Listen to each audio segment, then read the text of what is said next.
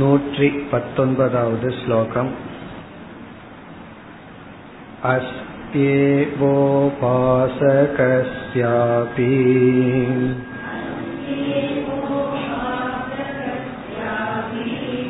वास्तवी ब्रह्मतेति चेत् पामराणां तिरश्चां च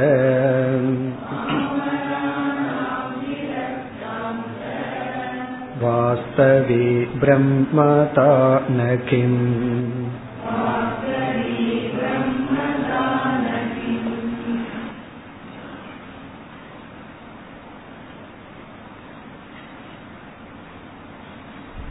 நிர்குண பிரம்ம ஞானத்திற்கும் நிர்குண பிரம்மத்தை தியானித்துக் கொண்டிருப்பதற்கும் உள்ள வேற்றுமையை கூறி வருகின்றார் அதில் நான் நிர்குண பிரம்மன் என்பது ஞானத்தினால் செய்யப்பட்டதாக இருந்தால் அந்த விருத்தி ஞானம் இல்லாத பொழுது அவன் பிரம்மனாகவே செயல்படுவான். பிரம்மஸ்வரூபமாகவே அவன் இருப்பான். தியானத்தினால் நான் பிரம்மன் என்று உருவாக்கப்பட்டிருந்தால் தியானம் இருக்கும் வரைதான் அவன் பிரம்மனாக நினைப்பான் உணர்வான். தியான காலத்திற்கு பிறகு தன்னை பற்றிய என்ன ஞானம் அவனுக்கு இருந்ததோ அதன் அடிப்படையில் தான் செயல்படுவான். ஞாபக அபாவ மாத்திரேன. அதாவது நூற்றி பதினெட்டாவது ஸ்லோகத்தில் கூறினார் ஞாபகப்படுத்திக் கொள்ளாத பொழுதும் அந்த சத்தியத்துவம் என்பது நம்மை விட்டு செல்லாது. ஆனால் தியானத்தினால் செய்யப்படுகின்ற பிரம்மத்துவம் தற்காலிகமாகத்தான் இருக்கும் என்று சொன்னார். பிறகு இந்த நூற்றி பத்தொன்பதாவது ஸ்லோகத்தில் ஒரு பூர்வபக்ஷி உபாசகனும் பிரம்மன் தானே அப்படின்னு சொல்றான். ஞானி பிரம்மன் ஞானத்துல தெரிஞ்சிட்டான். உபாசகனும் ஒரிஜினலி பிரம்மன் தான் அப்படி இருக்கும் பொழுது அவனுடைய பிரம்மத்துவம் மட்டும் எப்படி தியான காலத்தில் மட்டும் இருக்கும்? எல்லா காலத்திலும் இருக்க வேண்டும் அல்லவா? இதுதான் பூர்வபக்ஷி. ஞானியினுடைய பிரம்மஸ்வரூபம் எல்லா காலத்திலும் இருக்கு ஏன்னா ஞானத்துல கண்டுகொண்டான். உபாசகன் அதை கண்டுகொள்ளாவிட்டாலும் அவன் எல்லா காலத்திலும் அவன் பிரம்மனாகத்தானே இருக்க வேண்டும் என்றால் அதற்கு வித்யாரண்யருடைய பதில் ஏன் உபாசகன் என்று கூறுகின்றாய்? பாமரனும் மரம் செடி கொடிகளும் எல்லா காலத்திலும் பிரம்மன் தானே எதற்கு உபாசகன்னு நீ தனியா சொல்கின்றாய்? அப்படின்னு பதில் சொல்ற. அப்படின்னா மரம் செடி கொடி பாமரர்கள் பிரம்மத்தை புரிந்து கொள்ளாத பொழுது அவர்களுடைய சொரூபம் யதார்த்த நிலை ஜீவத்துவம் தான் சம்சாரித்துவம் தான் அதே போலும் உபாசகனும். அந்த உபாசனா காலத்தில் அவன் வந்து தன்னை பிரம்மன்னு பாவித்து கொண்டிருக்கின்றான். மற்ற நேரத்தில் பாமரர்களுக்கு அவன் சமம். அதைத்தான் கூறுகின்றார். அஸ்தி ஏவ உபாசகஸ்ய அபி வாஸ்தவி பிரம்மதா இது சேத். உபாசகசிய அபி உபாசகனுக்கும் பிரம்மதா வாஸ்தவி. பிரம்மஸ்வரூபமாக இருப்பது உண்மை என்றால் உபாசகனும் வாஸ்தவி பிரம்மதா உபாசகனிடத்திலும் இருக்கின்ற பிரம்மஸ்வரூபம். வாஸ்தவம்னா சத்தியம் உண்மை என்று நீ கூறினால் அஸ்தி இதி சேத் என்று கூறினால். வித்யாரண்யருடைய பதில் இரண்டாவது வரியில் பாமராணாம் சாதாரணமான பாமரர்களுக்கும் தான் பிரம்மன் என்ற அறிவே இல்லாத உபாசனையும் செய்யாத சாஸ்திர ஞானம் அற்ற மூடர்களுக்கும் திரஸ்சாம் என்றால் மரம் செடி கொடி போன்ற உயிர்களும் வாஸ்தவி பிரம்மதானகிம் அவைகளும் உண்மையில் பிரம்மமாகத்தானே இருக்கின்றது. அப்படின்னா என்ன அர்த்தம் இதுல இருந்து உபாசனையில பிரம்மஸ்வரூபமாக இருத்தல் என்பது தற்காலிகம். ஞானத்துல தான் பிரம்மஸ்வரூபமாக இருத்தல் என்பது நிரந்தரம். ஏன்னா ஞானம் ஒரு முறை வந்தா போகாது. ஆனா தியானம் அப்படிங்கிறது வந்து வந்து செல்லும். அந்த நேரத்துல பாவனை இருக்கிற வரைக்கும் அது இருக்கும். இனி இந்த தலைப்பை அடுத்த ஸ்லோகத்தில் நிறைவு செய்கின்றார். நூற்றி இருபதாவது ஸ்லோகம். எழுபத்தி நான்காவது ஸ்லோகத்தில் ஆரம்பித்தார். நிர்குண பிரம்ம ஞான நிர்குண உபாசனா பேதம். அதை நிறைவு செய்கின்றார். நூற்றி இருபதாவது ஸ்லோகம். अज्ञानातपुमर्तत्वम्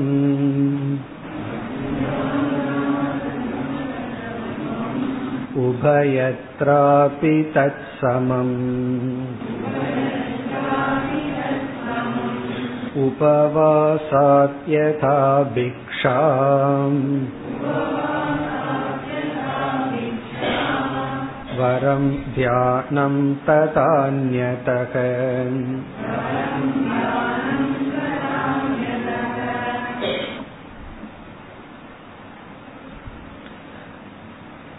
உபாசகர்களும் பாமரர்களும் அஜானி என்ற விஷயத்தில் சமம் அதில் வேற்றுமை கிடையாது உபாசகர்களும் பிரம்மத்தை அறிந்து கொள்ளவில்லை உபாசனையே செய்யாத சாதாரண பாமரர்களும் பிரம்மத்தை அறிந்து கொள்ளவில்லை. இருவரும் அஜானிகள் என்ற நிலையில் சமமானவர்கள்தான். அப்ப வந்து பூர்வபக்ஷி கேட்கலாம் நான் உபாசனை பண்ணாலும் பிரம்மத்தை தெரிஞ்சுக்காத அஜானி ஒருத்தன் உபாசனையே பண்ணாத பிரம்மத்தை தெரிஞ்சுக்காத அஜானி இரண்டு பேருக்குள்ளும் வேற்றுமை இல்லை என்றால் நான் எதற்கு உபாசனை செய்ய வேண்டும்? அப்படின்னு அவன் கேட்கலாம்.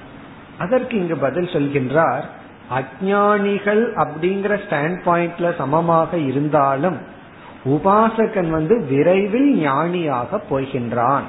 இப்ப பாமரனா இருப்பதை விட உபாசகனாக இருப்பது உத்தமம். ரெண்டு பேரும் ஒன்றுதான். இருந்தாலும் இவன் விரைவில் பிரம்மனாக போகின்றான். இப்போ ஒருத்தன் பிளஸ் டூ படிச்சிட்டு இருக்கான். இனி ஒருத்தன் படிக்கவே இல்லை. ரெண்டு பேரும் டாக்டர் இல்லை இப்போ. ஒருத்தன் வந்து ஸ்கூலுக்கே போகல. ஒன்னாம் கிளாஸ் கூட படிக்கல. ஒருத்தன் பிளஸ் டூ சயின்ஸ் குரூப் நல்லா படிச்சிட்டு இருக்கான். இரண்டு பேரும் டாக்டரா இல்லாத பொழுதும் இப்பொழுது ஆனா அந்த பிளஸ் டூ படிக்கிறானே அவன் உத்தமமானவன். காரணம் என்ன? விரைவில் அந்த தகுதியை அடைய போகின்றான். அதே போல பாமரர்களும் உபாசகர்களும் அஜானிகளாக இருந்தாலும் உபாசகன் வந்து விரைவில் ஞானத்தை அடைய போவதனால் உபாசகனாக இருப்பது உகந்ததுதான். ஏன்னா இவ்வளவு நேரம் உபாசகனை வந்து கீழே தட்டிட்டே வந்த ஞானிவே மேல வச்சுட்டு வந்த உடனே அந்த உபாசகனுக்கு ஒரு சந்தேகம் வந்துடும் ஆத்ம ஞானம் தான் சிறந்ததுன்னு சொல்லிட்டு நான் ஏன் உபாசகனா இருக்கணும்? ஞானதான முக்கியம் அப்படிங்கிற எண்ணம் வரும்போது கடைசியா என்ன சொல்றார்?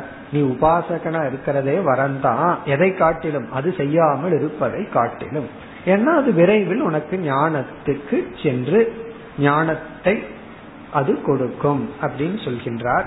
முதல் வரியில் அஜானாத் அபுமர் தத்துவம் உபயத்ர அபி தத் சமம். உபயத்ர என்றால் இரண்டு பேரிடத்திலும். உபயத்ர என்றால் இரண்டு பேர் இடத்திலும். இங்கு இரண்டு பேர் யார் என்றால் ஒன்று பாமரன் இனி ஒன்று உபாசகன். உபயத்திரன இருவர் இடத்திலும். இந்த இருவர் இடத்திலும் பாமரன் இடத்திலும் உபாசகன் இடத்திலும். அபுமர் தத்துவம் புமர் தத்துவம் அப்படின்னா மனிதனுடைய இறுதி கோல். அபுமர் தத்துவம்னா மோக்ஷம் இல்லாத தன்மை. மோக்ஷம் இல்லாத நிலை. புமர் தத்துவம்னா நம்முடைய ஃபைனல் கோல் அது மோக்ஷம். அபுமர் தத்துவம்னா இங்க பும் அப்படின்னா பும்சகன மனிதன். அர்த்தகன அவனுடைய ஃபைனல் கோல் புருஷார்த்தகன் அர்த்தம். புருஷார்த்தம் உண்மையான புருஷார்த்தம் மோக்ஷம் தான் நீதி எல்லாம் ஏதோ முன்னாடி சொல்லி வைக்கிறோம் புருஷார்த்தம்னு சொல்லி. அப்போ அபுமர் தத்துவம்னா மோக்ஷம் இல்லாத நிலை. சமம். தத் சமம். அது ரெண்டு பேர்த்துக்கும் பொதுவானது.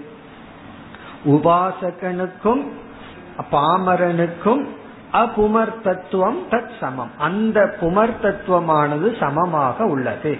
மோக்ஷமின்மையானது சமமாக உள்ளது. அதுக்கு என்ன காரணம்?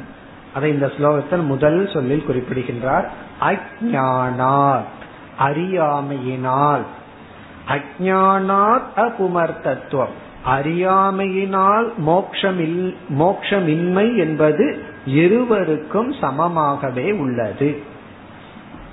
இப்படி சொன்ன உடனே ஒரு சந்தேகத்தை நம்ம உருவாக்கணும். அதுக்கு பதில் தான் இரண்டாவது வரி. அப்படி என்றால் நான் எதற்கு உபாசனை செய்ய வேண்டும்? ரெண்டு பேர்த்துக்கும் ஒரே ட்ரீட்மெண்ட்னா நான் என்ன எக்ஸ்ட்ரா பண்ணணும்? நான் எதுக்கு உபாசனை செய்ய வேண்டும்? அதற்கு இரண்டாவது வரியில் ஒரு உதாகரணம் மூலம் பதில் சொல்ற.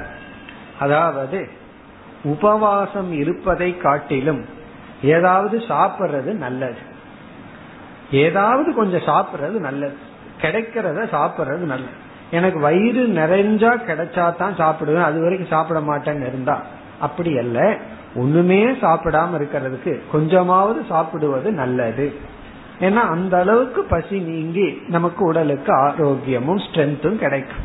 அதுபோல ஒன்றும் செய்யாமல் இருப்பதற்கு தியானம் போன்ற சாதனையில் ஈடுபடுவது நல்லது. ஏதோ ஒன்னாவது பண்ணணும். சும்மா நிக்கிறதுக்கு பதுவா அட்லீஸ்ட் மோஷன்ல இருன்னு சொல்லுவாங்க. நடந்துட்டாவது இருன்னு சொல்லுவார். அப்படி நம்ம ஒரு சாதனையில் அதுவும் குறிப்பாக இந்த நிர்குண பிரம்ம தியானத்தில் இருப்பது உத்தமம். அதை குறிப்பிடுகின்றார். யதா உபவாசாத் பிக்ஷாவரம். இங்க உபவாசம் அப்படின்னா பட்டினின்னு அர்த்தம். நம்ம இருக்கிற விரதம் கிடையாது. விரதமா இருந்தா அது நல்லது. அது வரம் தான் ஆனா உபவாசம் அப்படின்னா சாப்பாடு கிடைக்காம பட்டினியாக இருப்பதை காட்டிலும் பிக்ஷா வரம் ஏதோ கொஞ்சம் பிக்ஷை எடுத்து சாப்பிடுவது வரம். பிக்ஷானா சாப்பிடுவது அல்லது யாசித்து உணவு உட்கொள்வது வரம். வரம் அப்படிங்கிறது இது ஒரு நியாயம். உபவாசாத் பிக்ஷா வரம்ங்கிறது ஒரு நியாயம். இத வந்து இங்கிலீஷ்ல வந்து something is better than nothing அப்படின்னு சொல்லுவாங்க. ஒண்ணுமே இல்லாம இருக்கிறது ஏதாவது something is better than nothing அப்படி உபவாசாத் பிக்ஷா வரம் அது போல ததா அவ்விதம் அந்நதக தியானம் வரம். அந்நதகன மற்றதை செய்வதை காட்டிலும் மற்ற ஏதாவது செய்து கொண்டிருப்பதை காட்டிலும் தியானம் வரம். இந்த நிர்குண தியானமானது நல்லது பெட்டர் வரம். காரணம் என்ன? அது உடனே ஞானத்துக்கு நம்மை அழைத்து செல்லும். இத்துடன் எழுபத்தி நான்காவது ஸ்லோகத்தில் ஆரம்பித்த அந்த விசாரம் முடிவடைகின்றது. அதாவது நிர்குண ஞானத்துக்கும் நிர்குண உபாசனைக்கும் உள்ள வேற்றுமை. இதுல வந்து நிர்குண உபாசனம் என்பது ஞானத்திற்கான சாதனை. இதுவே மோட்சத்தை கொடுக்கும் அப்படின்னா தான் பூர்வபக்ஷி அது பல இடங்கள்ல சங்கரர் மற்ற ஆசிரியர்களால் நிராகரணம் செய்துள்ளார். பிரசங் ஞானம் அப்படின்னு எல்லாம் சொல்வார்கள். பல வார்த்தைகள் இருக்கு இதுக்கு. நிர்குண உபாசனையில தியானத்திலேயே மோட்சம் அப்படின்னு யோகிகளுடைய கருத்து. ஆனால் இங்கு வித்யாரண்யர் அதை படியாக கூறியுள்ளார் பிறகு விசாரத்துலதான் ஞானம் ஞானத்துலதான் மோக்ஷம் என்ற கருத்தையும் வலியுறுத்தினார் இனி நாம் அடுத்த ஸ்லோகத்திற்கு செல்லலாம் நூற்றி இருபத்தி ஒன்று पामराणां व्यवकृतेः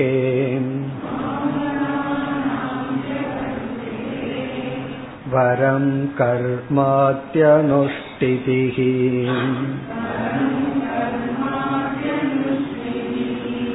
ततोऽपि सकुणोपास्तिः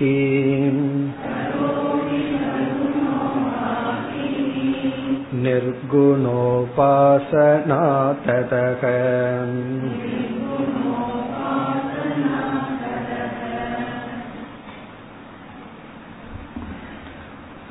இந்த ஸ்லோகத்தில் ஆரம்பித்து இந்த அத்தியாயம் முடியும் வரை நூத்தி ஐம்பத்தி ஏழு வரை கடைசி ஸ்லோகத்துல பல ஸ்ருதி சொல்வார். அதற்கு முன் ஸ்லோகம் வரை ஞானத்துக்கான காரணம் நிர்குண உபாசனத்தினுடைய பலன் பிறகு வந்து நிர்குண உபாசனை ஒரு படிதான் போன்ற கருத்துக்களை எல்லாம் கூறுகின்றார். உண்மையில் சொன்ன போனால் ஏற்கனவே இவர் கூறிய கருத்து மீண்டும் விதவிதமான உதாகரணத்துடன் விளக்கப்படுகின்றது. அதாவது ஞானத்துக்கான சாதனை ஞான காரணம். எப்படி நமக்கு ஞானம் ஏற்படும்? நிர்குண உபாசனைக்கான பிரமாணம். நிர்குண உபாசனையை பற்றி பேசி இருக்கிறோமே அதற்கு என்ன பிரமாணம்? நிர்குண உபாசனை எப்படிப்பட்ட பலனை கொடுக்கும்? இது போன்ற எல்லா கருத்துக்களும் எல்லாம் ஞானம் உபாசன சம்பந்தமான கருத்துக்களையே இனிமேல் வித்யாரண்யர் கூற போகின்றார். இப்ப இந்த ஸ்லோகத்திற்கு இனி வருவோம். இப்ப இந்த ஸ்லோகத்தில் படிகளை பேசுகின்றார். மோக்ஷத்திற்கான படிகள். என்னென்ன படிகள் இருக்கின்றது? நம்ம சாதாரணமா சொல்றது கர்மயோகம் பிறகு சிரவணம் மனநம் நிதித்தியாசனம் எல்லாம் சொல்லுவோமே. அந்த மாதிரி படிகளை இங்க பேசுகின்றார். இந்தந்த ஸ்டேஜில் நம்ம போகணும். இதை விட்டு இதற்கு போகணும் அதை விட்டு இதற்கு போக வேண்டும். அதுல எப்படி ஆரம்பிக்கின்றார்? பாமராணாம் வியவகிருதேகே பாமரர்களுடைய விவகாரத்தை காட்டிலும் அதை விட இது நல்லது. இதுக்கு போகணும் அர்த்தம். இங்க பாமரானாம் விவகிருதிகி அப்படின்னு சொன்னா பண்பாடு இல்லாத படிப்பறிவு இல்லாத மோக்ஷத்துக்கான சாதனையில் ஈடுபடாமல் விவகாரம் செய்து கொண்டிருப்பதை காட்டிலும் சும்மா இருக்கிறது அர்த்தம் ஏதாவது பண்ணிட்டு இருக்கிறது. இந்த ஊர் வம்பு பேசிட்டுன்னு சொல்றமல்ல இந்த மாதிரி ஊர் வம்பு பேசிட்டு சும்மா ஏதாவது பயனற்ற செயலை காட்டிலும். பாமரானாம் விவகிருதினா பயனற்ற செயல் அர்த்தம். அதுக்கு ஒரு உதாரணம். பாமரர்களுடைய விவகாரத்துக்கு எக்ஸாம்பிள் வந்து பொதுவா இந்த நாயை சொல்லுவார்கள். இந்த ஸ்ட்ரீட் டாக் இருக்கே. நம்ம பார்த்தோம் அப்படின்னா ரொம்ப பிஸியா இருக்கும். நம்ம ஒரு நாள் அப்படியே அப்சர்வ் பண்ணி பாருங்க. அங்க போகும் இங்க போகும். என்ன வேலைன்னா ஒண்ணும் கிடையாது. என்ன அது சாதிக்கும் அப்படின்னா ஒண்ணு இருக்காது. ஆனா ரொம்ப பிஸியா இருக்கும். ரொம்ப அந்த முகத்தை பார்த்தாவே என்னமோ பெரிய ரெஸ்பான்சிபிலிட்டி இருக்கிற மாதிரி இருக்கும். ஓடிட்டு வந்துடும். அங்க ஒண்ணு இருக்காது. அதை அப்சர்வ் பண்ணி பார்த்தா தெரியும். அப்படித்தான் பாமரர்களுடைய விவசாயம் ரொம்ப பிஸின்னு சொல்லிட்டு இருப்பாங்க. என்னதான் பண்றாங்கன்னா ஒண்ணு இருக்காது. அப்படி செயலற்று சும்மா ஆனா ஏதாவது ஆக்டிவிட்டிஸ் இருக்கும். அதை காட்டிலும் வரம் கர்மாதி அனுஷ்டிதிகி அதை காட்டிலும் பெட்டர் வரம் கர்ம அனுஷ்டிதிகி அனுஷ்டிதிகினா அனுஷ்டானம். இங்க கர்ம அப்படின்னா ஒரு ரெஸ்பான்சிபிள் உள்ள ஒரு ஒர்க் ஒரு கடமைகள். அதாவது ஒரு பொறுப்புடன் செயல்படுதல். ஏதாவது ஒரு ப்ராஜெக்ட் எடுத்துட்டு ஏதாவது ஒரு லட்சியத்தை எடுத்துட்டு அதற்காக வேலை செய்தல். கர்ம அனுஷ்டிதிகினா சங்கல்ப பூர்வமா ஒரு கர்மம் பண்ற. ஒண்ணுமே இல்லாம சும்மா விவகாரம் பண்றதை காட்டிலும் ஒரு லட்சியத்தை எடுத்துக்கொண்டு அதற்காக செய்கின்ற கர்ம அல்லது கர்மங்கிற இடத்துல கர்ம யோகம் அப்படின்னு பொருள் கொள்ளலாம். கர்ம யோகமானது உத்தமம். வெறும் கர்மம் பண்றதை காட்டிலும் காமிய கர்மத்தை காட்டிலும் கர்ம யோகம் உத்தமம். அப்படி ஒரு பொருள் எடுக்கலாம். அல்லது பயனற்ற செயல் செய்வதை காட்டிலும் ஒரு குறிப்பிட்ட லட்சியத்திற்காக ஒரு கர்மத்தை செய்வது செயல்படுவது உத்தமம். இனி அந்த மாதிரி செயல்பட்டு கொண்டே தான் இருக்கணுமான்னா கிடையாது. அதை காட்டிலும் எது உத்தமம்? ததக அதி சகுண உபாஸ்திகி. அதை காட்டிலும் கர்மத்தை காட்டிலும் சகுண உபாஸ்திகின சகுண உபாசனம். சகுண பிரம்ம உபாசனமானது வரம் மேலானது ஹையர் ஸ்டெப் இங்க வரம்னா அடுத்த படியில் இருக்கு ஹையர் ஸ்டெப் சகுண உபாஸ்திகி வரம். பிறகு சகுண உபாசனையை நின்றுவிட வேண்டுமா? அடுத்தபடி சொல்ற நிர்குண உபாசனா ததக. அதை காட்டிலும் சகுண உபாசனையை காட்டிலும் நிர்குண உபாசனை மேலானது. பாமரர்களுடைய செயலை காட்டிலும் கர்மயோகம் மேலானது. கர்மயோகத்திற்கு அடுத்தபடியாக இருப்பது சகுண உபாசனை. அதற்கு அடுத்தபடியாக இருப்பது நிர்குண உபாசனை. இவ்விதம் பல படிகள் இருக்கின்றது. நம்ம இதுல எந்த படியில எந்த நேரத்தில் இருக்கிறோம்னு பார்த்துட்டு அடுத்த படிக்கு போகணும். நம்ம பாமரர்களுடைய விவகாரம் பண்ணிட்டு இருந்தா உடனே அது கர்ம யோகமா மாற்றி அதுல இருந்தோம் அப்படின்னா சகுன உபாசனையா மாற்றி அதுல கொஞ்ச நாள் இருந்து நிர்குண உபாசனைக்கு வந்து அதுலயே நின்று விடக்கூடாது. அதிலிருந்து நிர்குண ஞானத்துக்கு வர வேண்டும். இப்படி பல சாதனைகள் அந்த சாதனை வந்து படிப்படியாக உள்ளது. இனி அடுத்த கேள்வி எந்த படி மேலானது அப்படின்னு சொன்னா இதுக்கு கேள்வி கேட்க வேண்டாம் தெரிஞ்ச பதில் தான். கடைசி படிதான் மேலானது. காரணம் என்ன? அதுதானே ஞானத்திற்கு கொண்டு செல்லும். ஆகவே அடுத்த ஸ்லோகத்துல சொல்றார் எந்த படி ஞானத்துக்கு அருகில் இருக்கோ அது மேலானது என்ற தன்மையை அடைகின்றது. அதை கூறுகின்றார். இனி அடுத்த ஸ்லோகத்துல படியில எது மேலானது என்று குறிப்பிடுகின்றார் மிக எளிமையான கருத்து தான் நூற்றி இருபத்தி இரண்டு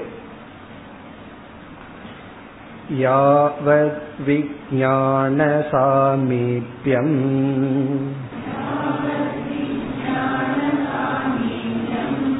तावत् श्रैष्ठ्यं विवर्धते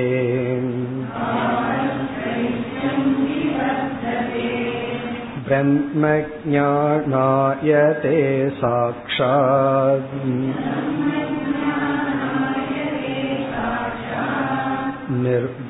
निर्गुणोपासनं शनैः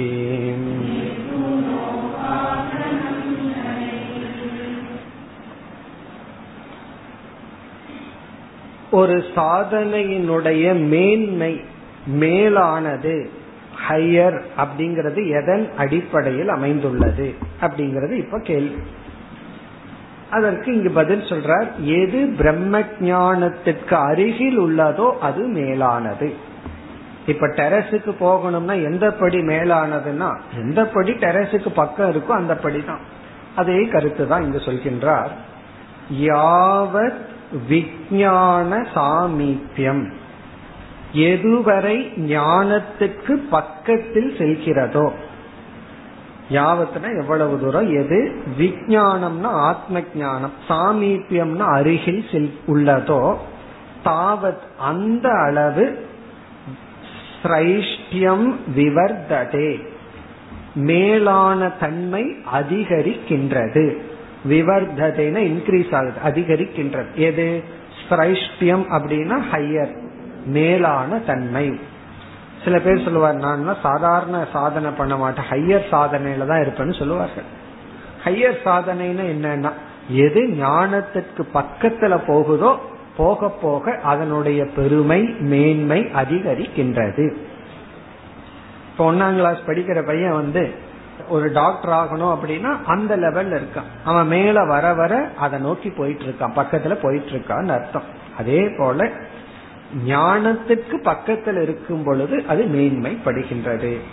சரி நிர்குண உபாசனை எப்படின்னா அதுதான் ஹையஸ்ட் லெவல்னு சொல்ற. பிரம்ம ஞானாயதே சாட்சாத். பிரம்ம ஞானமாகவே விரைவில் மாறிவிடும். பிரம்ம ஞானாயதனா பிரம்ம ஞானமாகவே மாறிவிடும். ஞானத்துக்கு அது நம்மை தகுதிப்படுத்தி ஞானி ஆக்கிவிடும் பிரம்ம ஜானாயதேனா பிரம்ம ஞானி ஆக்கிவிடும். சாக்ஷாத் நேரடியாக எதுனா நிர்குண உபாசனம். நிர்குண உபாசனையானது நேரடியாக நமக்கு பிரம்ம ஞானி ஆக்கிவிடும். ஒரே நாள்லையா கடைசி சொல் ஷனைஹி மெதுவாக. அங்கேயும் மெதுவா தான் போகணும். கடைசி படியிலையும் வேகமா ஓடிட முடியாதுன்னு அர்த்தம். சனைகினா மெதுவாக மெதுவா நம்முடைய விபரீத பாவனைகளை நீக்கி ஏற்கனவே சிரவணம் ரொம்ப செஞ்சு வச்சிருந்தோம் அப்படின்னா பிறகு என்ன ஆகும்? மறுபடியும் சிரவணம் பண்ண வேண்டிய அவசியம் கிடையாது. சிரவணம் பண்ணாம ஏதோ கொஞ்சம் சிரவணம் பண்ணி நிர்குண வார்த்தைகளை ஒன்ன மட்டும் சொல்லிட்டு இருந்தோம்னா பிறகு அது மீண்டும் சிரவணத்தில் நம்மை ஈடுபடுத்தி ஞானத்தை நமக்கு கொடுத்து விடும் அப்ப நிர்குண உபாசனை வந்து ஞான யோகம்ங்கிற சாதனைக்கு முன்னாடி இருக்கிற சாதனையில ஹையஸ்ட் படி. ஏன்னா ஞான யோகம் நேரடி சாதனை. சிரவண மனன நிதித்தியாசனம்ங்கிறது நேரடி சாதனை. அதற்கு முன்னாடி இருக்கிற எத்தனையோ சாதனைகளில் நிர்குண உபாசனம்ங்கிறது மேலான உத்தமமான சாதனை. இனி இந்த நிர்குண உபாசனைக்கு ஒரு உதாகரணம் வேறு உதாகரணம் கொடுக்கிறார். அந்த எக்ஸாம்பிள்ல தான் இந்த அத்தியாயத்தை ஆரம்பித்தார். சம்வாதி பிரமக. ஞாபகம் இருக்கோ? அப்படித்தான் ஆரம்பிச்சோம். சம்வாதி பிரமக. இங்க என்ன சொல்ற நிர்குண உபாசனை என்பது சம்வாதி பிரமம் அப்படின்னு சொல்ற இது ஒரு விதமான பிரம தான் அப்படிங்கிறார். இதுல இருந்து என்ன தெரியுது? உபனிஷத் கருத்தை அப்படியே வித்யாரண்யர் ஏற்றுக்கொண்டுள்ளார். ஏன்னா கேனோபனிஷத்துல எதை நீ உபாசிக்கின்றாயோ அது பிரம்மன் அல்லன்னு சொல்லப்பட்டது அப்படி உபாசனை செய்யறது பிரம்மன் அல்லதான் இருந்தாலும் அது ஞானத்திற்கு உதவி செய்வதனால் இது சம்வாதி பிரமை. இப்ப அடுத்த இரண்டு ஸ்லோகம். இந்த நிர்குண உபாசனையை ஒரு சம்வாதி பிரமை என்று அழைக்கின்றார். அடுத்த ஸ்லோகம். यथा संवाति विभ्रान्तिः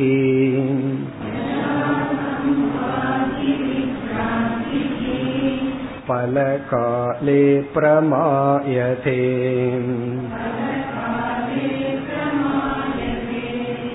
विध्यायते ततोपास्तिः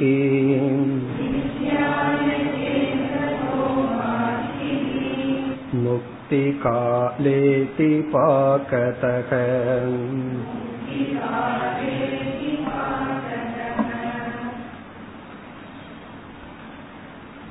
சம்வாதி பிரமா விஷம்வாதி பிரமா அது நம்ம ஏற்கனவே பார்த்ததுதான் அதாவது ஒன்று என்று நினைத்து கொண்டு போகின்றோம் ஆனால் அங்கு அது இல்லை அதைவிட அதிகமான பலன் நமக்கு கிடைக்கிறது அதாவது ஒன்று நினைச்சிட்டு போறோம். அங்க தப்பு தான் நடந்திருக்கு. ஆனா பலன் நமக்கு பாசிட்டிவா இருக்கு. அல்லது பிளஸ்ஸா இருக்கு. நம்ம நினைச்சதை விட பெருசா இருக்கு. அது வந்து ஒரு புரிஞ்சுக்க முடியாத ஒரு எக்ஸாம்பிள் சொன்னார். நம்ம வந்து ஒரு மணியை பார்க்கிறோம். ஒளிர்ந்து கொண்டிருக்கின்ற ஒரு மணி. மணியில மணிங்கிற புத்தி தான் இருக்கணும். நம்ம லைட் அப்படிங்கிற புத்தியோட போறோம். ஆனா அது லைட் கிடையாது. மணி தான் ஆனா நமக்கு அங்க மணி கிடைக்குது. இவந்தோ நம்ம போகும் பொழுது மணின்னு நினைக்காம போனாலும் கூட பலன் கிடைப்பது போல நிர்குண உபாசனைக்குள்ள போய் நமக்கு இறுதியில் அதை விட்டுட்டு நிர்குண ஞானத்திற்கு சென்று விடுகின்றோம். இப்ப பலனை அடைகின்ற காலத்தில் அது ஞானமாக மாறி நமக்கு ஒரு நல்ல பலனை கொடுக்கின்றது. அதைத்தான் கூறுகின்றார். யதா சம்பாதி வித் பிராந்திகி இங்க பிரமாங்கிறதுக்கு பிராந்திங்கிற வார்த்தையை பயன்படுத்துறார். ரெண்டு ஒன்றுதான். எப்படி சம்வாதி பிரமையானது? பல காலே. அதனுடைய பலனை அடைகின்ற நேரத்தில் பிரமாயதே ஞானமாக மாறி நமக்கு பலனை கொடுக்கின்றதோ. ஞானத்தை கொடுத்து நமக்கு பலனை கொடுக்கின்றதோ. பல காலேனா பலனை அடைகின்ற சமயத்தில். இதே பிரம்ம வந்து பல காலத்துல பலன் வரவில்லை என்றால் அது விஷம்வாதி பிரம்மா. அதனால ஒரு பயனும் இல்லை. பயன் வந்தால் சம்வாதி பிரமா அதே போல இரண்டாவது வரியில ததா வித்யாயதே உபாஸ்திகி ததா அவ்விதம். உபாஸ்திகினா உபாசனையானது வித்யாயதே ஞானமாக மாறுகின்றது. அங்க பல காலம் சொன்னார். இங்க அத முக்தி காலே. அந்த பலம்ங்கிற இடத்துல முக்திங்கிற பலனையே போட்டத இந்த முக்தி என்ற பலனை அடைகின்ற சமயத்தில் எப்படின்னா அதிபாக தக அதே வித்யாரண்ய சொல்கிறார் அதிபாகம்னா நன்கு பண்பட்ட காரணமாக நன்கு பண்படுத்தப்பட்டு. அதிபாகம்னா நன்கு பக்குவப்படுத்தப்பட்டு சமைக்கப்பட்டு. இங்க சமைத்தல் அப்படின்னா மனதில் இருக்கிற அசுத்தம் எல்லாம் அங்க சமைச்சு சமைக்கப்பட்ட அங்க இருக்கக்கூடாது. இந்த அசுத்தம் எல்லாம் போய் நமக்கு வந்து இந்த உபாசனை ஞானத்தை கொடுக்கின்றது அறிவை கொடுக்கின்றது. ஏன்னா இந்த உபாசனையில நான் பிரம்மன் நினைச்சிட்டு இருந்தா அந்த பிரம்மத்தும் உபாசனை இருக்கிற வரைக்கும் தான். நான் ஞானம்னு புரிஞ்சதற்கு பிறகு அங்கு வந்து பயம் கிடையாது. நான் அந்த பிரம்மத்தை நினைக்காத காலத்துல பிரம்ம என்ன விட்டு போயிருமோ அப்படின்னு கிடையாது. நான் மனிதன் நினைக்காத காலத்துல நான் வேற ஏதாவது தான் மாறிடுவணும்னு ஒரு பயம் நமக்கு இருக்கும் அப்படி இருந்தா என்ன ஆகும்? பயம்.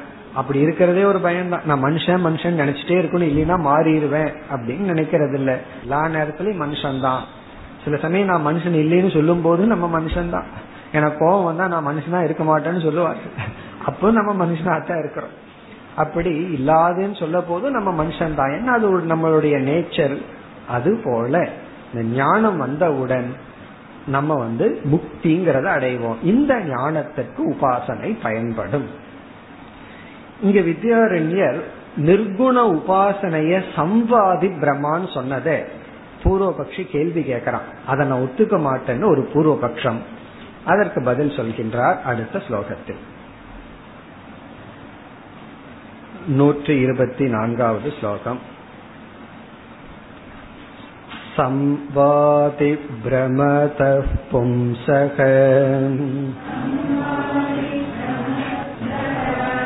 प्रवृत्तस्यान्यमानतः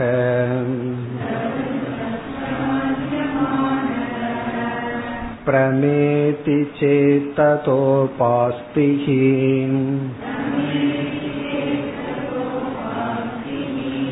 मान्तरे कारणायताम्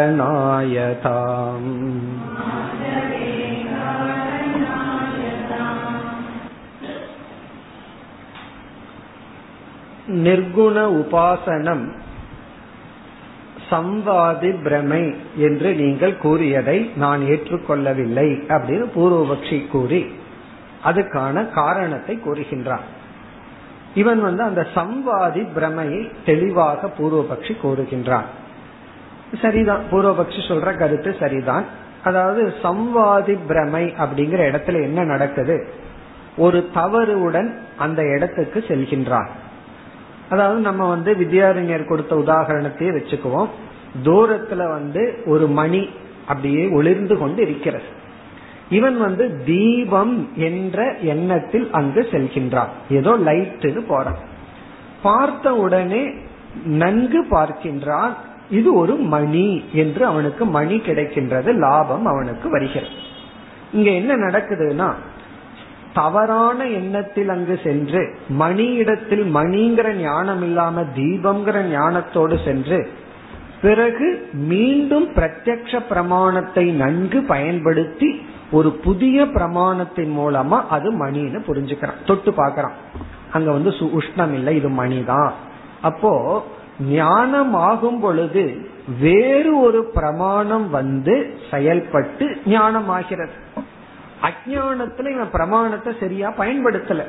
ஞானம் வரும்போது புதிய பிரமாணத்தை பயன்படுத்தி ஞானம் வருகிறது. அப்படி எந்த ஞானமுமே ஒரு புதிய பிரமாணத்தின் மூலமா தானே வரணும். இந்த உபாசனை எப்படி ஞானமாகும்? பிறகு பூர்வபக்ஷி ஒத்துக்கிறான். இந்த சம்வாதி பிரமை புதிய பிரமாணத்தை பயன்படுத்தி ஞானத்திற்கு உதவி வேண்டுமானால் செய்யலாம் அப்படின்னு சொல்றான். இந்த இடத்துலதான் வித்யாரண்யர் நீ சொல்றத நான் ஒத்துக்கிறேன்னு சொல்ற. பூர்வபக்ஷி என்ன சொன்னாலும் தப்புன்னு சொல்லக்கூடாது. சில பேர் முடிவு பண்ணுவார்கள். அவன் என்ன சொன்னாலும் தப்பு தான் ஏன்னா நீ சொல்ற அதனால. அப்படி இல்லாம நீ சொல்றது சரிதான். நான் நீ சொல்றது அப்படியே ஏற்றுக்கொள்கிறேன். இந்த நிர்குண உபாசனையும் வேறு ஒரு பிரமாணத்தை பயன்படுத்த காரணமாகட்டும். இதனுடைய ரகசியம் என்னன்னா இந்த நிர்குண உபாசனை பண்ணினவனுக்கு அங்க தத்துவமசிங்கிற மகா வாக்கியத்துல அவ்வளவு ஒரு ஸ்ரத்த ஏற்பட்டு அது ஒரு பிரமாண வாக்கியம்ங்கிற புத்திய கொடுத்து ஞானத்தை கொடுக்கும். எப்படி சம்வாதி பிரமை வேறு ஒரு பிரமாணத்தை பயன்படுத்த காரணமாகி ஏன்னா சம்வாதி பிரமை இருந்ததுனாலதான் இவன் அங்கேயே போனான். அங்க போய் உடனே பிரத்யக்ஷ பிரமாணத்தை நன்கு பயன்படுத்தி ஞானத்தை அடைஞ்சான். அதே போல நிர்குண உபாசனை உடையவன் நேர மகா வாக்கியத்திற்கு செல்வான். அதை பயன்படுத்தி ஞானத்தை அடைவான். ஆகவே இங்கு பூர்வபக்ஷம் ஏற்றுக்கொள்ளப்பட்டு அது அதே போலதான் இந்த சம்வாதி இந்த நிர்குண உபாசனையும் என்று குறிப்பிடுகின்றார். இப்பொழுது ஸ்லோகத்திற்குள் சென்றால் சம்வாதி பிரமதக பிரவருத்தசிய பும்சக. பிரவருத்தசியன செயல்பட்ட பும்சக ஒரு மனிதனுடைய மனிதனுக்கு எதனால் செயல்பட்டான்? சம்வாதி பிரமதக. சம்வாதி பிரமையின் காரணமாக. சம்வாதி பிரமாத் அர்த்தம். சம்வாதி பிரமையின் காரணமாக செயல்பட்ட ஒரு மனிதனுக்கு அப்படின்னா சென்ற அந்த இடத்தை நோக்கி சென்ற மனிதனுக்கு அந்யமானதக அந்யன வேறு. இங்க மானம்ங்கிற சொல்லுக்கு பிரமாணம்னு அர்த்தம். அந்யமானதகன வேறு ஒரு பிரமாணத்தின் மூலமாக பிரமா இதி இரண்டாவது வரையில. பிரமா ஞானம் ஏற்படுகிறது என்றால் வேறு ஒரு பிரமாணத்தின் மூலமாக இவனுக்கு சரியான ஞானம் ஏற்படுகிறது என்றால். இப்ப இந்த உதாரணத்திலேயே பார்த்தோம்னா தீபம்னு நினைச்சிட்டு போறான். ஆனா போன உடனே தீபம் மாதிரியே இருக்கு. அது இரவுல ஒரு வெளிய பக்கம் ஒரு லைட் தெரியுது அந்த ஒரு லைட்னுடைய ரிஃப்ளெக்டடோட அது ஏதோ ஒரு மணி வந்து ஒரு ஜோதி மாதிரி இருக்குன்னு வச்சுக்கோமே. உடனே இவன் கையில தொட்டு பார்க்கறான். உடனே ரொம்ப அது ஸ்ட்ராங்கா இருக்கு ரொம்ப ஸ்தூலமா இருக்கு. இது இது தீபம் அல்ல மணி அப்படின்னு புரிஞ்சுக்கிறான். இப்ப வேறு ஒரு பிரமாணத்தின் மூலமாகத்தான் சரியான ஞானம் வருகின்றது. ஆனா இவன் போனதுக்கு காரணம் என்ன? சம்பாதி பிரமை என்று நீ கூறினால் வித்யாரண்யர் அக்செப்ட் பண்றார். அதே பிரின்சிபல் தான் நிர்குண உபாசனையும். நிர்குண உபாசனையினால இவன் வேற ஒரு பிரமாணத்துக்கு அருகில போய் அந்த பிரமாணத்தின் மூலமாக இவன் ஞானத்தை அடையலாம் அல்லது அடையட்டும். அதைத்தான் கூறுகின்றார். இது சே ததா உபாஸ்திகி அவ்விதமே இந்த நிர்குண உபாசனையும் அவ்விதமாகவே இந்த நிர்குண உபாசனையும் மாந்தரே. இந்த மாந்தரே அப்படின்னா தெரியாத வார்த்தை மாதிரி இருக்கு. ஒரு பிரேம முன்னாடி போட்டா தெரிஞ்ச வார்த்தை. பிரமாந்தரே. அதாவது வேறு ஒரு பிரமாணத்திற்கு மாந்தரேனா மானம்னா இந்த இடத்துல பிரமாணம். வேறு ஒரு பிரமாணத்துக்கும் காரணாயதாம். இந்த உபாசனை காரணமாகட்டுமே அப்படின்னு சொல்றார். காரணமாகும் காரணமாகட்டும்.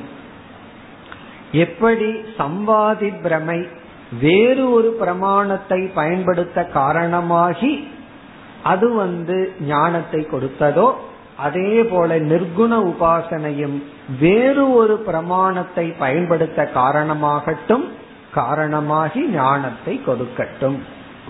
அதாவது பிரமாணம் எல்லாம் ரெடிமேடா அவைலபிளா இருக்கு. நம்ம தான் ரெடியா இல்லை.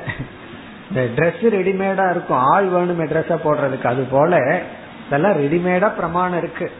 நம்ம மைண்ட் ரெடியா இல்லை. ஆகவே இந்த உபாசனைகள் எல்லாம் என்ன பண்ணுதுன்னா நம்ம ரெடி பண்ணது நம்ம தயார் செய்கின்றது. நம்ம தயார் செய்துட்டோம் அப்படின்னா அவ்வளவுதான். பிரமாணத்தை பயன்படுத்தியாச்சுன்னா உடனே ஞானம். இனி அடுத்த ஸ்லோகம். நூற்றி இருபத்தி ஐந்து. मूर्तिध्यानस्य मन्त्रातेः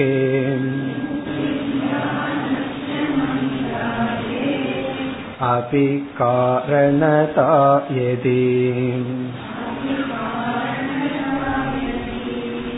अस्तु नाम तथाप्यत्र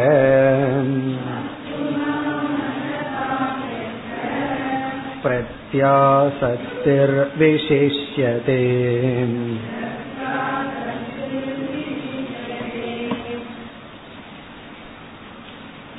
மிக எளிமையான கருத்து தான் பூர்வபக்ஷிக்கு ஒரு சந்தேகம் அதாவது ஞானத்துக்கு காரணமாக எது இருந்தாலும் அது சிறந்தது அதுதான் மேலானது அப்ப இவன் சொல்றான் ஏதாவது ஒரு மூர்த்தி தியானம் சகுண பிரம்மத்தினுடைய நாமத்தை எடுத்துக்கொண்டு ஜபம் செய்தல் அதுவும் மோட்சத்திற்கு நேரடியான காரணம் தானே. இப்ப மந்திரம் ஓதுவதோ அல்லது ஹோமம் செய்வதோ பூஜை செய்வதோ இது எல்லாமே மோட்சத்துக்கு அல்லது இறுதி பிரமாணத்துக்கு அழைத்து செல்லும் அல்லவா? அப்ப இதுல எதற்கு படிகளை பேச வேண்டும் அப்படின்னு சொல்றான். வித்யாரண்யர் வந்து அவனுடைய ஒரு போர்ஷனை ஏற்றுக்கொள்றார். உண்மைதான் எல்லா சாதனைகளும் நம்ம வந்து ஞான யோகத்திற்கு அழைத்து செல்லும் சாதனைகள் தான். இத பிரம்மசூத்திரத்துல வியாசர் வந்து ஒரு சூத்திரத்துல விளக்குகின்றார். அவர் என்ன சொல்றார்? எல்லா சாதனையுமே மோக்ஷத்திற்கு உகந்ததுதான் மோக்ஷத்திற்கு அழைத்து செல்லும். அதுக்கு வந்து சர்வாபேக்ஷா நியாயம்னு பெயர். சர்வ அபேக்ஷா நியாயம். சர்வாபேக்ஷா நியாயம். சர்வம் அபேக்ஷான்னு அர்த்தம். சர்வாபேக்ஷா நியாயத்தை கொஞ்சம் பிராக்டிக்கலி அப்ளை பண்ணோம்னு வச்சுக்கோமே. நல்ல வாழ்க்கையில பயன்படும். அதாவது நம்ம கிடைக்கிற எல்லா அனுபவமுமே மோக்ஷத்துக்கான சாதனை தான் அப்போ யாராவது திட்டுறாங்கன்னு வச்சுக்கோமே உடனே மனசுல சர்வாபேக்ஷா நியாயத்தை கொண்டு வந்துடணும். மேபி இந்த திட்டு நமக்கு மோட்சத்துக்கு வேண்டும். ஏன்னா என்னென்ன அனுபவம் எல்லாம் நமக்கு கிடைக்குதோ அந்தெல்லாம் அபேக்ஷா. அதெல்லாம் தேவைதானா? அதனாலதான் பகவான் நமக்கு கொடுக்கற அதனால எதையுமே ரிஜெக்ட் பண்ண வேண்டாம். இப்ப சர்வாபேக்ஷா நியாயப்படி எல்லாமே மோட்சத்துக்கு சாதனை தான் என்றாலும் எது முன்னாடி நிக்கிறதோ அது விசிஷியதே. ஏற்கனவே சொன்ன கருத்து அதைத்தான் கூறுகின்றார். இங்க பூர்வபக்ஷி ஒரு எக்ஸாம்பிள் சொல்றான். மூர்த்தி தியானசிய மந்த்ரா தேகே. ஒரு சகுன மூர்த்தியை தியானம் செய்கின்ற மந்த்ரா தேகே மந்திர ஜபம் அபி அவைகளும் காரணதா எதி மோக்ஷத்துக்கான சாதனை என்றால் மந்த்ரா தேகன மந்திர ஜபம்? மூர்த்தி தியானத்திற்கு செய்யப்படும் மந்திர ஜபம் அல்லது மூர்த்தி தியானம் மந்திர ஜபம் ஹோமம் போன்றவைகள் எல்லாமே எதி காரணதா. மோக்ஷத்துக்கு காரணமாக இருக்கும் என்றால் என்ன இங்க வித்யாரண்யர் வந்து நிர்குண உபாசனை தான் காரணம்னு சொல்லிட்டார். உடனே பூர்வபக்தி சொல்றான் அப்படி எப்படி சொல்வீர்கள். நிர்குண உபாசனை தான் மோட்சத்திற்கு காரணம் அல்லது ஞான யோகத்துக்கு காரணம்னு சொல்வீர்கள். எல்லாமே காரணம் என்று சொன்னால் இங்க என்ன பதில் சொல்றார்? அஸ்து நாம இருக்கட்டும். நான் ஏற்றுக்கொள்கின்றேன். அஸ்து நாமன்னா ஓகே காரணம் தான் யார் இல்லைன்னு சொன்னா அப்படின்னு நம்ம சொல்றோம்ல அதுதான். காரணம் தான் அஸ்து நாம. ததாபி இருந்தாலும் எல்லா சாதனைகளுமே நீ சொல்ற மந்திர ஜபமாகட்டும் ஹோமமாகட்டும் பூஜையாகட்டும் கர்மயோகமாகட்டும் எல்லாமே மோட்சத்துக்கு ஒரு படியாக இருந்தாலும் ததாபி அத்த இங்கு பிரத்யாசக்திகி விசிஷ்யதே. இங்கு விசிஷ்யதேனா இதுதான் கிரேட் எதுனா பிரத்யாசக்திகி இங்க பிரத்யாசக்தி அப்படிங்கிற சொல்லுக்கு பொருள் சாமீபியம். சாமீபியம் அருகில் இருத்தல் பிரத்யாசத்தின நியர் பக்கத்துல அப்படின்னு அர்த்தம். பிரத்யாசத்தினா வெரி நியர் வெரி க்ளோஸ் இங்க பிரத்யாசத்திகினா ஞானத்துக்கு ரொம்ப பக்கத்தில் இருக்கிற சாதனை தான் விசிஷ்யதே. எல்லாமே சாதனையா இருந்தாலும் ஞானத்துக்கு பக்கத்தில் இருக்கிற சாதனை தான் விசிஷ்யதே. பிரத்யாசக்திகி விசிஷ்யதே. அதாவது ஒருத்த மெடிக்கல் காலேஜில் அப்ளிகேஷன் போடும்போது அவன் டுவெல்த் ஸ்டாண்டர்டு சயின்ஸ் மார்க்கை தான் பார்ப்பார்களே தவிர அவன் யூகேஜியில என்ன கிரேட் எடுத்திருந்தான்னு பாத்துட்டு இருப்பாங்களோ? இருந்தாலும் ஒன்னாம் கிளாஸ்லயும் ரெண்டாம் கிளாஸ்லயும் இவன் என்ன ரேங்க் எடுத்தாங்கிறது உண்மையா இருந்தாலும் அத அங்க பாத்துட்டு இருக்க மாட்டாங்க. அவர்களுக்கு எது வேணும்? கடைசியா என்ன எக்ஸாம் எழுதியிருக்கான்? டுவெல்த்ல அதைத்தான் பார்ப்பார். அதுதான் விசிஷ்யத்தை. அதே போல இங்க வந்து நான் எத்தனையோ கர்மயோகம் பண்ணிருக்கலாம் எத்தனையோ ஜபம் பண்ணிருக்கலாம் அதெல்லாம் கடந்து நிர்குண உபாசனை தான் ஒரு படி விசாரத்திற்கு முன்னாடி இருக்கு. அதத்தான் சொல்றார் பிரத்யாசக்திகி ஞானத்திற்கு சமீபத்தில் இருக்கிற சாதனை தான் விசிஷ்யதே மேலானது. இனி அடுத்த மந்திரத்தில் இந்த பிரத்யாசக்தி இருக்கல்லவா? அதை விளக்குகின்றார். இந்த நிர்குண உபாசனை எப்படி நமக்கு பக்குவத்தை கொடுத்து ஞானத்தை கொடுக்கின்றது இப்ப நிர்குண உபாசனை நமக்கு ஞானத்தை கொடுக்கும் பிரகாரத்தை விளக்குகின்றார் நூற்றி இருபத்தி ஆறாவது ஸ்லோகம் निर्गुणोपासनं पक्वम्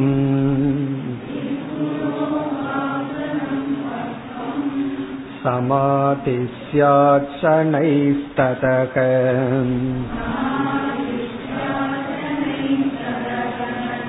यः समातिर्निरोधाख्यः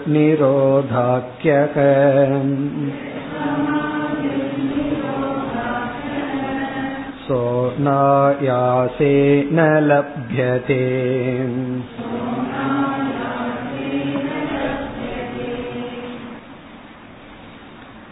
இந்த ஸ்லோகத்தின் சாரம் நிர்குண உபாசனை நம்முடைய மனதை அமைதிப்படுத்தி பக்குவப்படுத்தி ஒருமுகப்படுத்தி ஞானத்திற்கு நம்மை தகுதிப்படுத்துகின்றது.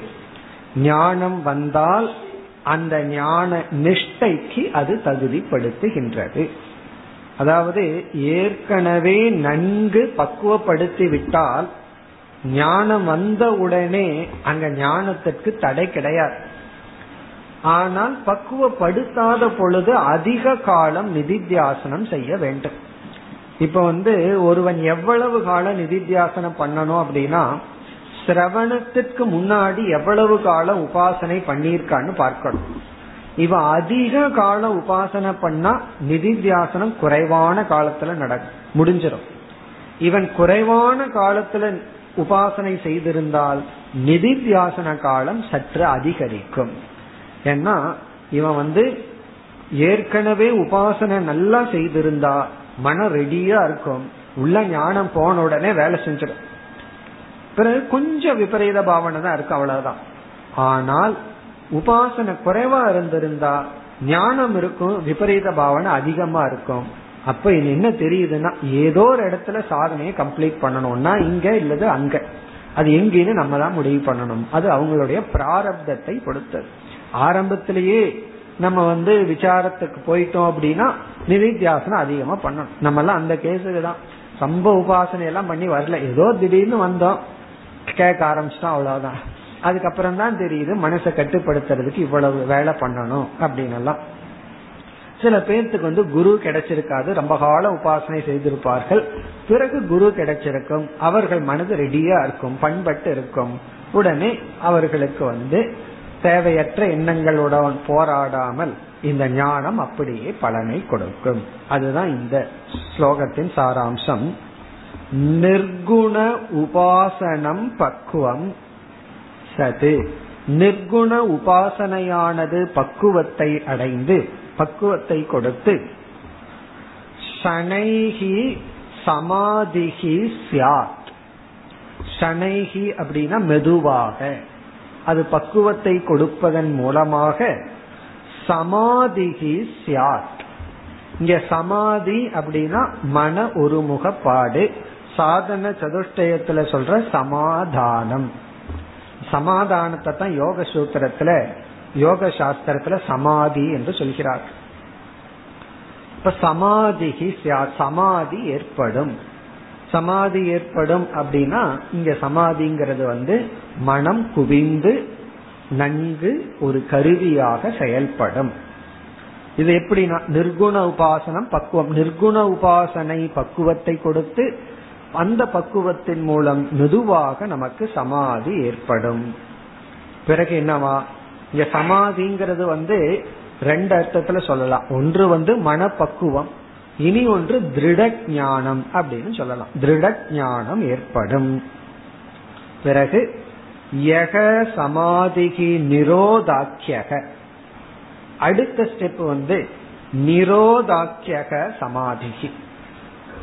பதஞ்சலி இரண்டாவது சூத்திரத்துல சொன்னாரு சித்த விருத்தி நிரோதக. அந்த நிரோதாக்கியக. இங்க நிரோதம் அப்படிங்கிறதுக்கு ராஜச தாமச விருத்தியிலிருந்து விடுதலை அடைதல். அப்படித்தான் ஒரு ஒருவர் வந்து விளக்கம் எழுதுகின்றார். அங்க நிரோதம்ங்கிற வார்த்தைக்கு வந்து சதாசிவ பிரம்மேந்திரா கொடுக்கிற விளக்கம் வந்து தாமச ராஜச விருத்திகளிலிருந்து விடுதலை. சாத்விக விருத்தி சாத்விகி கரணம்னு சொல்ற சாத்விகமாக மாற்றுதல். நிரோதம்னா நீக்குதல். எதை நீக்குதல்னா? அதாவது நம்ம உடல்ல வந்து ஏதோ ஒரு கட்டி வந்திருக்கு. டாக்டர்கிட்ட போய் கையில ஒரு கட்டி இருக்கு நீக்குங்கன்னா எனக்கு ரொம்ப சௌரியம் கையையே நீக்கிறது அப்படின்னு நீக்கிடுவாரா என்ன? அந்த கையை வச்சுட்டு தான் நீக்குவார். அதே போல மனசுல அசுத்தம் இருக்கு நீக்குங்கன்னா மனசையே நீக்கிறேன்னா தலைவலினா தலையை நீக்க முடியாது. அதே போல மனதில் இருக்கிற ராஜச தாமசத்தை நீக்கி சாத்விகமாக்குதல். சக அனாயாசேன லப்யதே. அப்படிப்பட்ட எந்த நிரோதமான நிலை உண்டோ அதாவது மோட்சத்திற்குரிய மனம் உண்டோ சக அந்த நிலை அனாயாசேன அதற்கு பிறகு எந்த முயற்சியும் இல்லாமல் லப்யதே அடையப்படுகின்றது. லப்யதேன அடையப்படுகின்றது. அனாயாசேனா வித் லெஸ் எஃபர்ட் குறைவான முயற்சியுடன். அவன் மட்டும் குறைவான முயற்சியுடன் அடையலாமா அப்படின்னா அவன் ஏற்கனவே முயற்சி பண்ணிட்டா அதனால. இப்ப குறைவான முயற்சியுடன் லப்யதே அடையப்படுகிறது. இங்க நிரோதாக்கியக சமாதிங்கிறது மோக்ஷம். நிரோதாக்கியக சமாதிங்கிறது மோக்ஷமானது அடையப்படுகிறது. எப்படின்னா இந்த நிர்குண உபாசனை மெதுவாக பக்குவத்தை கொடுத்து பிறகு நமக்கு ஞான நிஷ்டையை கொடுத்து மோக்ஷத்தை கொடுக்கின்றது. இப்படி இங்க சமாதி மோக்ஷம்னு சொன்ன உடனே நமக்கு ஒரு பயம் வந்துடும் அல்லது நம்ம எரியாமல் என்ன என்ன வந்துடும் பேசாம அதை பண்ணிட்டு இருப்போம். எதுக்கு விசாரம் ஞானம் இதெல்லாம்? எல்லாத்துக்கும் பயம் இந்த சாதன சதுஷ்டய சம்பத்தி தான். அதுலயும் இந்த வைராகியம் இருக்கே. அதுதான் எல்லாத்துக்கும் கஷ்டமா இருக்கு. ஆகவே அதெல்லாம் எதற்கு? நம்ம பாட்டுக்கு சமாதின்னு பண்ணி மோட்சத்தை அடையலாமே அப்படின்னா அடுத்த ஸ்லோகத்தில் தெளிவுபடுத்துகின்றார். ஞானத்தினாலதான் மோட்சம் சில பேர் அதை ஒத்துக்குவார்கள் அந்த ஞானத்தை எப்படி அடையிறது தியானத்தினாலேனா அதுவும் விசாரத்தினால்தான் என்று தெளிவுபடுத்துகின்றார் நூற்றி இருபத்தி ஏழாவது ஸ்லோகம் ஞானத்தாலும் பிறகு விசாரத்தாலும் தான் மோக்ஷம் निरोधलाभे पुंसोऽन्तः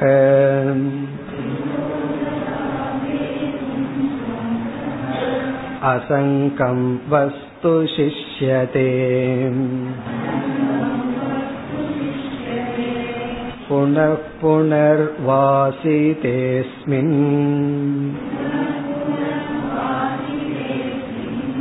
वाक्या जायेत तत्त्वधीः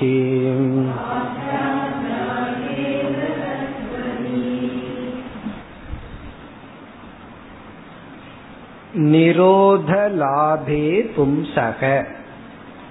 பும்சகன சாதகனுக்கு நிரோத லாபே இந்த நிரோதமானது அடையும் பொழுது அதாவது மனம் பக்குவத்தை அடைந்து அதற்குள்ள ஞானம் போய் எந்த விபரீத பாவனையும் இல்லாத பொழுது என்னதான் எஞ்சி இருக்கின்றது. அந்தக இறுதியில் அசங்கம் வஸ்து சிஷ்யதே. அசங்கமான வஸ்துவானது எஞ்சி இருக்கின்றது. அதான் மீதி இருக்கான் சிஷ்யதே அப்படின்னா லெப்ட் அவுட் மீதி இருக்கிறது. என்ன? வஸ்து. அசங்கம் வஸ்து. எந்த பொருளுடனும் சம்பந்தப்படாத அசங்கம் வஸ்து. இந்த உலகத்தில் இருக்கிற அசங்கம் வஸ்து ஒன்றே ஒண்ணுதான். யாரு? ஆத்மா அல்லது பிரம்மன். அப்படி ஆத்மா அல்லது பிரம்மன் மட்டும்தான் எஞ்சி இருக்கின்றது. இதனுடைய அர்த்தம் என்னன்னா நான்கிற சொல்லுக்கு இப்ப எத்தனையோ வஸ்து பொருளா இருந்தது நான்கிற சொல்லுக்கு. இப்ப வந்து அசங்கம் வஸ்து ஒண்ணுதான் மீதி இருக்கு. மீதி எல்லாம் போயிடுது. எதெல்லாம் நான் நான் சொல்லிட்டு இருந்தனோ அதுக்கெல்லாம் அந்த இடத்துல நான்கிறத நீக்கி கடைசியா நான்கிற சொல்லுக்கு என்ன வஸ்து எஞ்சி இருக்குன்னா? அசங்கம் வஸ்து. எந்த பொருளுடனும் சம்பந்தப்படாத ஒரு வஸ்து தான் எஞ்சி உள்ளது. ஏன்னா சம்சாரமே சம்பந்தத்திலிருந்து வர்றதுதான். அதனாலதான் இந்த மேரேஜுக்கு அப்புறம் சம்பந்தம் அதிகமாகுது சம்சாரம் அதிகமாகுது. எல்லாம் என்ன சொல்லுவார்கள் தெரியுமா? பொண்ணுக்கு கல்யாணம் பண்ணி கொடுத்துட்டா வேலை முடிஞ்சதுன்னு சொல்லுவார்கள். ஆனா பிராக்டிக்கலா என்ன நடக்குது? அதுக்கு மேலதான் வேலை அதிகமாகுது. டபுள் இப்ப வந்து பிப்டி பர்சன்ட் ரிலேஷன்ஷிப்போட ப்ராப்ளம் அப்ப டபுள் ஆகுது. புதிய ரிலேஷன்ஷிப் புதிய ப்ராப்ளம் புதிய ரெஸ்பான்சிபிலிட்டி ஆகவே சங்கம்தான் சம்சாரம். இங்க அசங்கமான வஸ்து தான் மோக்ஷம். அதுதான் எஞ்சி இருக்கின்றது. பிறகு இந்த நிரோத லாபம் எல்லாம் எப்படி கிடைச்சது? எப்படி இந்த அசங்கம் வஸ்துவை நமக்குள் நம்முடைய சொரூபமாக மாற்றுவது? புனப்புனக வாசிதே. வாசிதே புனப்புனக மீண்டும் மீண்டும் அதை தியானிக்கும் பொழுது. அஸ்மின் இந்த வஸ்துவில் தியானம் செய்யும் பொழுது அதாவது அதே வஸ்துவை தியானிக்கும் பொழுது வாக்கியாத் ஜாயேத தத்துவதீஹி. தத்துவதீஹி உண்மையை பற்றிய ஞானம். தத்துவன சரியான ஞானமானது. ஜாயேத வர வேண்டும் அல்லது வரும். எதனால்? வாக்கியாத். வாக்கியத்திலிருந்து.